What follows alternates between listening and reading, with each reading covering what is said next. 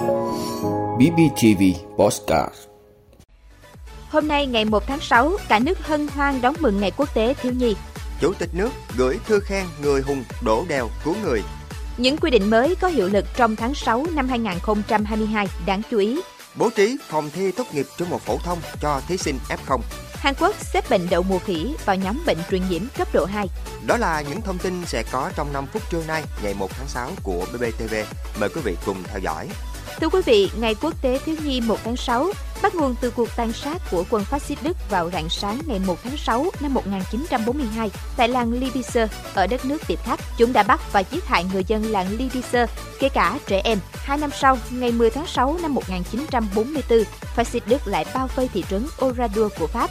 Chúng dồn 400 người vào nhà thờ, trong đó có nhiều phụ nữ và hơn 100 trẻ em, phóng hỏa, đốt cháy một cách thảm thương. Để tưởng nhớ, hàng trăm trẻ em vô tội đã bị Đức Quốc xã sát hại tàn nhẫn, nên vào năm 1949, Liên đoàn Phụ nữ Dân chủ Quốc tế đã quyết định lấy ngày 1 tháng 6 hàng năm làm ngày quốc tế bảo vệ thiếu nhi, nhằm đòi chính phủ các nước phải nhận trách nhiệm về đời sống thiếu nhi, đòi giảm ngân sách quân sự để tăng ngân sách giáo dục, bảo vệ và chăm sóc thiếu niên nhi đồng. Vì thế, kể từ năm 1950, ngày 1 tháng 6 hàng năm trở thành ngày của thiếu nhi thế giới. Trong ngày quốc tế thiếu nhi đầu tiên 1 tháng 6 năm 1950, dù nước ta đang trong giai đoạn cam go, ác liệt nhất của cuộc kháng chiến chống thực dân Pháp, nhưng Bác Hồ vẫn gửi thư chúc mừng các cháu thiếu niên nhi đồng. Từ đó đến nay, cứ đến ngày 1 tháng 6 hàng năm, thiếu nhi cả nước lại hân hoan đón thư chúc mừng của Bác Hồ, được tham gia các hoạt động vui chơi và nhận nhiều phần quà ý nghĩa. Sự ngây thơ đáng yêu và những tiếng cười giòn tan vô tư của trẻ thơ làm cuộc sống tươi đẹp hơn. Ngày Quốc tế Thiếu nhi 1 tháng 6 là niềm háo hức của tất cả em nhỏ trên thế giới vì đây là dịp để trẻ em được vui chơi và là dịp để người lớn, nhất là các bậc phụ huynh, đáp ứng những mong muốn và dành tình yêu thương cho trẻ. Thưa quý vị, Chủ tịch nước Nguyễn Xuân Phúc vừa gửi thư khen anh Đinh Văn Chiến ở xã Hồ Sơn, huyện Tam Đảo, tỉnh Vĩnh Phúc, người có hành động dũng cảm cứu một gia đình xe bị mất thắng khi đổ đèo. Trong thư, Chủ tịch nước bày tỏ xúc động khi biết tin anh Đinh Văn Chiến đã nhanh trí, tài tình và dũng cảm cứu được ba người khỏi tình huống hiểm nguy đến tính mạng vào chiều ngày 29 tháng 5 trên đường đèo Tam Đảo và càng cảm phục hơn khi biết anh Chiến là việc cứu tinh của nhiều người trên cung đường này. Qua sự việc này, Chủ tịch nước muốn nhắn nhủ tới người tham gia giao thông cần nâng cao hơn nữa ý thức trách nhiệm trước, trong và sau khi di chuyển trên đường, phải thường xuyên kiểm tra độ an toàn của phương tiện. Đề nghị các cơ quan chức năng tiếp tục đẩy mạnh việc phối hợp, triển khai đồng bộ các giải pháp nhằm hạn chế tối đa việc xảy ra tai nạn giao thông.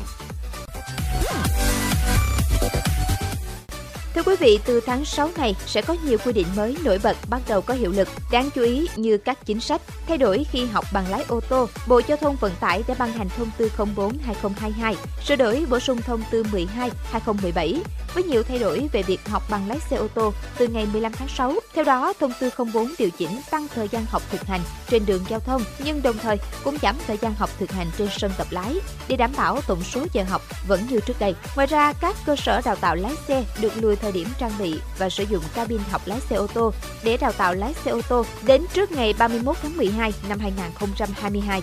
Tiếp theo là quy định bỏ chứng chỉ ngoại ngữ tin học với viên chức ngành y tế. Từ ngày 10 tháng 6, không còn quy định yêu cầu về chứng chỉ ngoại ngữ tin học trong tiêu chuẩn chức danh nghề nghiệp viên chức chuyên ngành y tế. Như vậy, thông tư 03 chỉ yêu cầu các viên chức chuyên ngành y tế có kỹ năng sử dụng công nghệ thông tin cơ bản, sử dụng được ngoại ngữ hoặc sử dụng được tiếng dân tộc thiểu số đối với viên chức công tác ở vùng dân tộc thiểu số theo yêu cầu của vị trí việc làm.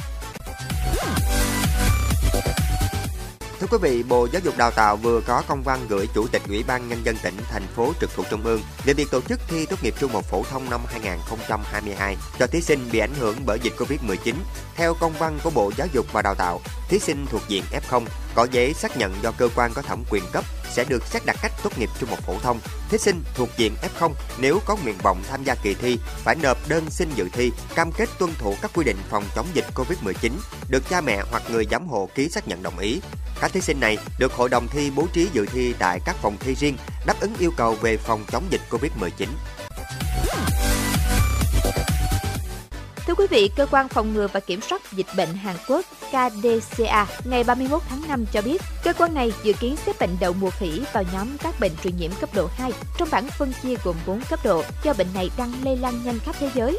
Dù Hàn Quốc chưa ghi nhận ca mắc nào. KDCA không loại trừ khả năng virus đậu mùa khỉ xâm nhập Hàn Quốc trong bối cảnh hoạt động đi lại quốc tế đang phục hồi sau khi các quy định phòng dịch COVID-19 được nới lỏng và thời gian ủ bệnh dài của virus đậu mùa khỉ. Hàn Quốc đã hạ cấp độ dịch COVID-19 từ cao nhất xuống cấp độ cao thứ hai từ tháng trước sau khi dịch bệnh có dấu hiệu giảm. Quý vị đã luôn ủng hộ các chương trình của Đài Phát thanh truyền hình và báo Bình Phước. Nếu có nhu cầu đăng thông tin quảng cáo ra vặt, quý khách hàng vui lòng liên hệ phòng dịch vụ quảng cáo phát hành số điện thoại 02713 887065. BBTV, vì bạn, mỗi ngày.